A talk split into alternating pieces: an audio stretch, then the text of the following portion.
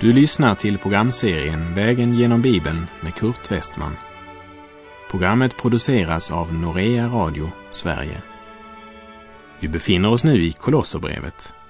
Slå gärna upp din bibel och följ med. I förra programmet så gav jag en enkel bakgrund för den tid då Kolosserbrevet blev skrivet. Sa lite grann om författaren och något om de lokala förhållandena i Kolosse. Och vi avslutade programmet med att säga att Jesus lever och han är vårt hopp. Och därmed så ska vi ta fatt på själva texten i dessa fyra fantastiska kapitel som utgör Kolosserbrevet. Och vi tar därmed ännu ett steg på vår väg genom Bibeln. Bli med mig på vidare vandring. De fyra fångenskapsbreven som Paulus har skrivit och som också inkluderar Kolosserbrevet har blivit kallade för kyrkans eller församlingens anatomi. Därför att de teman som tas upp behandlar alla sidor av den kristna tron. Uppmärksamheten riktas här mot honom som är huvudet för kroppen, Kristus. Kroppen, församlingen, kommer i andra hand. Kristus är huvudtema och det kristna livet har sitt centrum i honom. Vi läser Kolosserbrevet, vers 1 och 2. Paulus, som genom Guds vilja är Jesu Kristi apostel, och brodern Timoteus skriver detta till de heliga och troende bröderna i Kolosse, vilka lever i gemenskap med Kristus. Nåd vare med er och frid från Gud, vår fader. Paulus kallar sig själv för Kristi Jesu apostel och han preciserar att han är det genom Guds vilja. Eller som han uttrycker det i brevet till Efesierna, Paulus som på grund av Guds vilja är en Jesu Kristi apostel. Paulus var i Guds vilja när han var en apostel. Det var Gud som gjorde honom till apostel. Paulus är alltså apostel därför att Gud ville det. Som vi sa, han är i Guds vilja med sitt liv. Och den frågan bör vi kanske ställa oss också idag. Är du i Guds plan och vilja med ditt liv idag? Tjänar du Kristus? Är du där Gud önskar? Handlar du rätt? Jag tror att varenda kristen är kallad till att ha en funktion i Kristi kropp, församlingen. Och här vill jag poängtera, det är viktigt att fungera på rätt sätt. Det är allt för många människor som är aktiva men som tyvärr är upptagna med en massa saker som de inte skulle göra. Och allt för ofta försöker vi att imitera, efterlikna andra människor. Och så tänker vi, jag ska också engagera mig starkt i detta som han eller hon gör. Men då är det viktigt att komma ihåg att våra gåvor och vår utrustning är olika. Därför blir också vår funktion lite annorlunda. Vi ska ju alla fungera efter vår egen art, men vi ska alla vara i funktion. Gud gjorde Paulus till apostel. Vilket inflytande har Gud på det du gör idag? Det här är viktigt. För när man vet att man är i Guds vilja så skänker det en djup tillfredsställelse i livet under vandringen. Så hälsar Paulus de heliga och troende bröderna i Kolosse. Det är inte två slags människor han talar till, de troende och de heliga. De heliga och de troende är de samma. Vi är inte heliga på grund av vad vi gör. Men det är den ställning eller position som ges till den som kommer till Kristus. För ordet betyder att vara avskild för Gud. Och dessa som är avskilda för Gud och de troende bröderna det är samma människor. Lägg märke till att de är i Kristus, men bor i Kolosse. Så den viktigaste frågan är alltså inte var du bor eller vad som är din dagliga sysselsättning, men vem du är i. Att säga det här är kanske inte så god grammatik, men det är bibelskt. Det är viktigt att ha vårt hjärta i himlen och det är lika viktigt att ha våra ben på jorden. Har vi både hjärta och ben på jorden kallnar kärleken och det levande vattnet blir till is. Men å andra sidan, om bildligt talat både hjärta och ben är i himlen, blir det så hett att det fördunstar till svärmeri. Här skriver han till de heliga som bor i Kolosse. Det är viktigt att vi har en adress här nere, men vi bör också ha en adress där uppe i Kristus. Som en man sa, jag bor i Stockholm och är i Kristus. Nåd vare med er och frid från Gud, vår Fader. Vi måste känna Guds nåd om vi ska kunna erfara Guds frid. Det är viktigt att komma ihåg att Paulus skriver brevet för att motverka gnosticismen som var det första stora kätteriet i församlingen. Det var den essenska grenen av gnosticismen, vilken hänvisade Gud till en plats långt borta från människan och lärde att människan måste genom en mänsklig trans för att komma till Gud. Har du lagt märke till att alla hedniska kulter och sekter, de har en eller annan sesam öppna dig metod innan du kan komma till Gud. Men i brevet här gör Paulus helt klart att både nåd och frid kommer direkt från Gud, vår far. Och vi kan komma direkt till honom genom Kristus. Vi tackar alltid Gud, vår Herre Jesu Kristi fader, när vi ber för er, som det står i vers 3. Vi kan komma direkt till Gud. Vi behöver inte gå genom någon slags magisk eller mänsklig förvandlingsprocess alls. Alla som är i Kristus Jesus har tillgång till Gud, en banad väg. Det är det som är det fantastiska med att vara rättfärdiggjord genom tro. Direkt tillträde till Gud genom Jesus Kristus, vår Herre.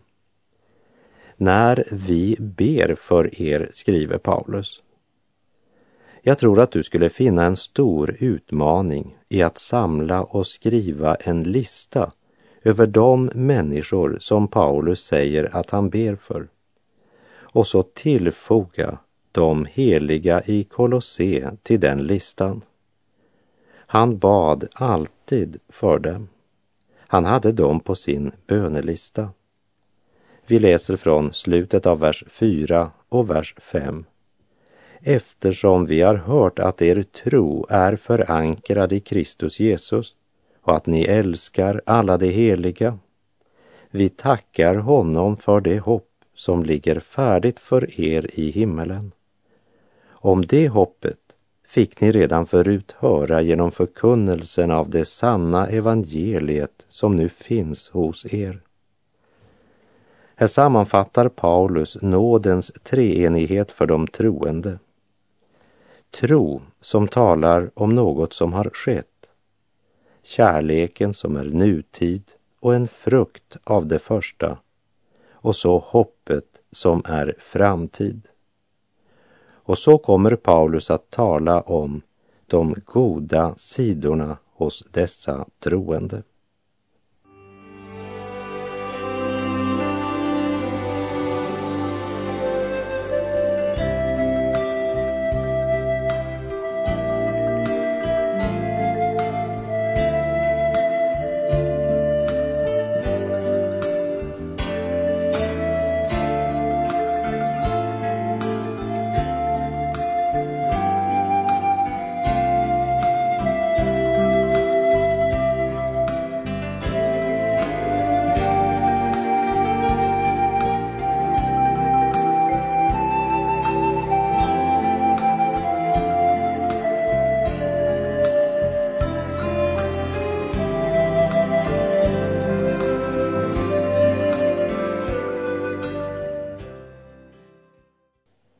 Paulus talar alltså om de goda sidorna hos dessa troende i Kolosse. Deras tro riktar sig mot Gud. De har tro på Gud och deras tro grundar sig på historiska fakta med fundamentet i en historisk verklighet. Den bygger på det de tidigare hade hört genom sanningens ord, evangeliet. Det hänvisar till evangeliets innehåll, den stora sanning som gäller Guds nåds evangelium. Gud har bundit oss till detta kors och han ber oss om att tro på honom. Och du har egentligen inte hört evangeliet förrän du har hört något du kan tro. Evangeliet är inte något du ska göra. Det berättar om något som han har gjort för dig, för mig, för mer än 1900 år sedan. Alltså blir tron till genom budskapet, genom att höra. Och budskapet kommer genom Kristi ord, säger Paulus i Romarbrevet 10.17. Tron är inte att famla i mörker. Den vilar på historiska fakta. Det är att tro på Gud och att ni älskar alla de heliga. Det är egentligen meningslöst att skryta av vår läromässiga, fundamentala hållning och samtidigt använda vår tid till att korsfästa våra bröder och systrar och utbrodera deras fel och brister. Det är allt för många i citationstecken fantastiska kristna som ser ner på sina trossyskon som inte nått upp till deras andliga standard och inte är så hängivna till Gud som vad de är. Kära vän, världen är inte intresserad i en sådan dubbelmoral och självproducerad upphöjdhet. Världen ser efter om de kristna har kärlek till varandra eller inte.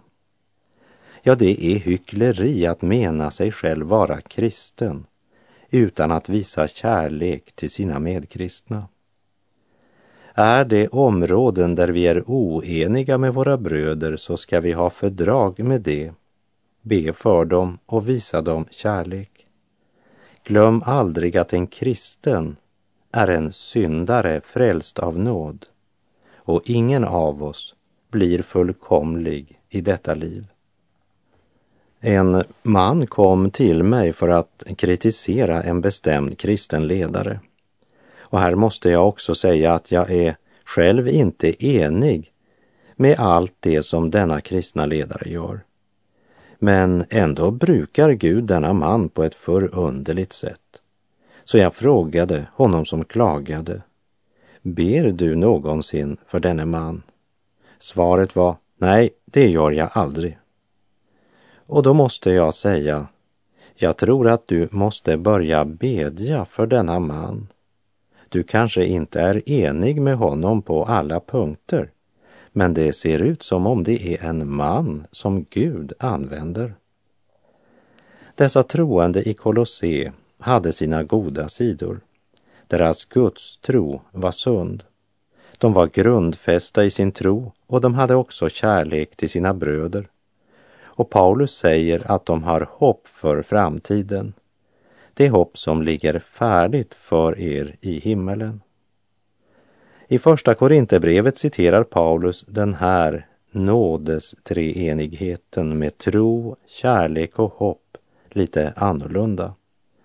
Vi ser första Korinthierbrevet 13.13 13, där det står Så finns det tre som består i evighet.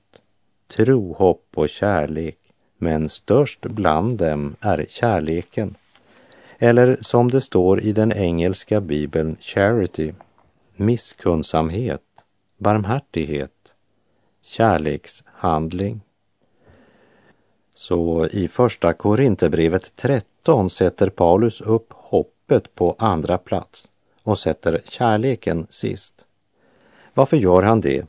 Därför att kärleken är det enda som består. Kärleken har att göra med nutid, det är sant. Men kärleken blir också stående i evigheten. då har tron och hoppet blivit fullbordade. Men kärleken ska prägla hela evigheten. Därför är det viktigt att vi börjar att praktisera och visa kärlek här nere på jorden. Du är väl enig med mig i det? Det hopp som ligger färdigt för er i himmelen, ja, det är det välsignade hopp vår blick är riktad mot Kristi återkomst. Vi älskar hans uppenbarelse, hans tillkommelse.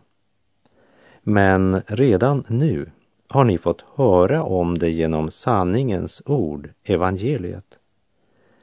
Evangeliet är ett enkelt budskap som Gud ber oss om att tro. Han ber dig tro några grundläggande fakta. Jesus Kristus var född av en jungfru. Han gjorde under. Han är Gudmänniskan, Människosonen som Bibeln uttrycker det. Han dog på ett kors och blev begravd och stod upp igen. Han for upp till himmelen. Han sände sin helige ande till världen på pingstdagen för att skapa och forma sin församling. Och idag sitter han på Gud, Faderns högra sida. Hans position, ställning där stadfäster, det vill säga bekräftar, att vår förlossning är fulländad, komplett, total. Du inbjuds till den frid och vila som han erbjuder alla dem som vill komma till honom. Han utövar en nuvarande förbönsgärning för oss och jag tror att han också har andra tjänster. Och så till sist så skall han återvända till jorden igen. Han kommer igen. Det kan du lita på. Det här är de grundläggande blommorna i evangeliets fantastiska bukett. Det är evangeliets innehåll som Paulus uttrycker det här. Och så fortsätter han i vers 6. På samma sätt kommer det till människor i hela världen där det växer till och bär frukt. Så har det också skett hos er från den dag då ni först hörde om och lärde känna Guds nåd, sådan den verkligen är. Paulus säger alltså att evangeliet har kommit till Kolosse och till hela världen som han uttrycker det. Några förtolkare menar att Paulus här brukar en så kallad hyperbol, det vill säga ett poetiskt uttryck som ska vara en medveten överdrivelse. Låt mig helt ärligt säga att jag har också haft svårigheter med att acceptera den beskrivning som Paulus här ger Nämligen att när han nu sitter i fängelse och skriver det här så har evangeliet nått ut till hela världen. Efterhand så har jag kommit till att Paulus verkligen bokstavligen menade det han skrev. Det är ingen poetisk överdrivelse. Om du kommer till det som var Sardes i Turkiet, en liten by Sart ligger nu på det gamla stadsområdet. Där kan du se delar av en gammal romersk väg som kommit fram vid utgrävningar i det här området. Och det var den vägen Paulus tog när han kom från Galatien till Efesus. I tre år hade han förkunnat evangeliet i Efesus till människor som kom från hela det romerska imperiet. Och dessa människor, de blev spridda över hela det romerska riket, också till Rom. Så evangeliet hade nått Rom långt innan aposteln kommer till den stora huvudstaden som fånge. Ordet för världen här är kosmos och det betyder här ganska enkelt dåtidens romerska rike. Evangeliet hade nått till centrum för det romerska imperiet och vidare ut till den minsta avkrok av det här väldiga riket. Det finns forskare som hävdar att evangeliet till och med nådde England på denna tid. Så Paulus säger här att evangeliet hade nått till hela den romerska världen och det tror jag verkligen han hade täckning för att säga. Och det växer till och bär frukt, som han säger i vers 6. Evangeliet blir förkunnat och där det sker, där ger det resultat. Det bär frukt. Paulus säger det och det är sant. Det kan jag själv vittna om.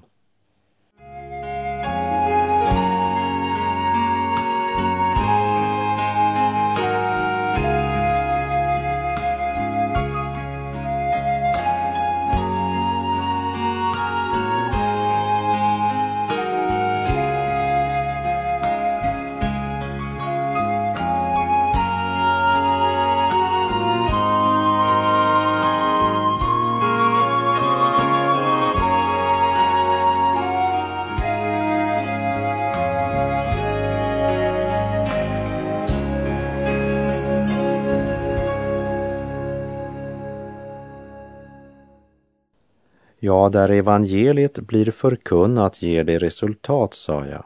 Det bär frukt. Paulus säger det, och det är sant, och som jag sa, det kan jag själv vittna om. Även om jag nog måste erkänna att när jag 1985 av den holländska bibelsmugglaren broder Andreus blev kallad till Open Doors, som hans organisation heter, som ledare för den skandinaviska avdelningen med kontor i Oslo, så anade jag egentligen lite av den enorma frukt som arbetet skulle bära. Då gällde det att smuggla Guds ord in genom det som den gång var järnridån. Och när det väl kom in Guds ord så gjorde ordet själv sin gärning. Gud alena har äran för att evangeliet bär frukt och utbreder sig. Gud välsignar sitt ord. Jag tror det och jag vet det, för jag har sett det. Det är inte nödvändigt för mig att argumentera med andra om detta. Nej, att argumentera om evangeliets frukt är inte alls nödvändigt. Som eh, om någon kom till mig och sa Kurt Westman, jag vill diskutera med dig om du håller av dina barn eller inte. För eh, jag kan ge dig flera filosofiska argument som visar att dina barn inte betyder så mycket för dig. Jaha, ja, ja, det kan ju gott hända att personen i fråga kunde argumentera bort mig totalt och krossa mig intellektuellt. Men vet du vad jag då vill svara? Jo, jag vill säga jag klarar inte av att följa med i alla dina intellektuella och filosofiska tankar. Men en sak vill jag du ska veta. Jag älskar alla mina barn. Du förstår, det är något jag vet. Jag vet att jag håller av dem. Jag vet vad de betyder för mig. Jag behöver inga sofistikerade och imponerade argument för att veta det. Ja, det är något, kära vänner, som vi helt enkelt vet. Och då bör vi inte låta det vi inte vet kantra eller överskugga det vi vet. Det är det viktigt att vi ser. Paulus säger att evangeliet bär frukt. Och det är den förunderliga, härliga tilltro som också vi kan ha. Vi läser vers 7 det var detta ni fick lära av vår kära medtjänare Epafras. Han är en trogen Kristi tjänare i vårt ställe. Det ser ut som Epafras var ledare eller pastor för församlingen i Kolosse. Medtjänare kallar Paulus honom. Lägg märke till hur gott Paulus kunde tala om andra av Guds tjänare. Paulus hade något gott att säga om dem som förkunnade Guds ord. Men när han mötte en som inte levde i samsvar med sitt kall, men bara spelade en roll, så var han lika stark som Jesus själv när han gick till rätta med det onda han såg. Herren Jesus var verkligen barmhärtig mot syndare. Ta till exempel kvinnan som blev tagen på bar gärning i äktenskapsbrott och som skulle ha blivit stenad till döds. Lägg märke till hur ömt Herren behandlar henne. Barmhärtig mot syndaren, men nådelös mot synden. Och säger därför också till kvinnan, inte heller jag avkunnar någon dom över dig. Du får gå, synda icke mer. Så har du denne arrogante farisé som hette Nikodemus och som försökte smickra Jesus. Rabbi, vi, vi vet att du är en lärare som kommit från Gud. Som det står i Johannes 3.2. Men lägg märke till hur fint och barmhärtigt Jesus drar honom ned från sin höga häst. När Herren var färdig med honom var han bara den lilla, vanliga, enkla Nikodemus. Lilla Nikodemus försökte vara betydelsefull och viktig men var faktiskt bara en religiös person som varje dag utförde sina religiösa plikter. Men Jesus för honom ner till den plats där han ödmjukt frågar Hur kan detta ske? Jesus förde honom till en plats där han kunde se korset. Jag blir verkligt gripen i mitt hjärta när jag ser hur ömt och inte minst hur respektfullt Jesus hanterade sådana människor. Och vi läser Kolosserbrevet 1, vers 8. Det är han, alltså Epafras, det är han som har berättat för oss om den kärlek som Anden har gett er. Paulus fokuserar inte mycket på den helige Ande i Kolosserbrevet, men han gör det klart för de troende i Kolosse att de hade aldrig kunnat ge och visa denna kärlek utan att det skedde genom den helige Ande. Det var till galaterna Paulus skrev att Andens frukt är kärlek. Men i det här brevet är det inte det som är hans tema. Han koncentrerar sig speciellt om Kristi person. När han gör det vill Guds ande ta det som tillhör Kristus och göra detta levande för oss. Och det är en mycket viktig sida av den helige Andes gärning. Och med det så är vår tid ute för den här gången. Jag säger på återhörande om du vill. Herren vare med dig. Må hans välsignelse vila över dig. Gud är god.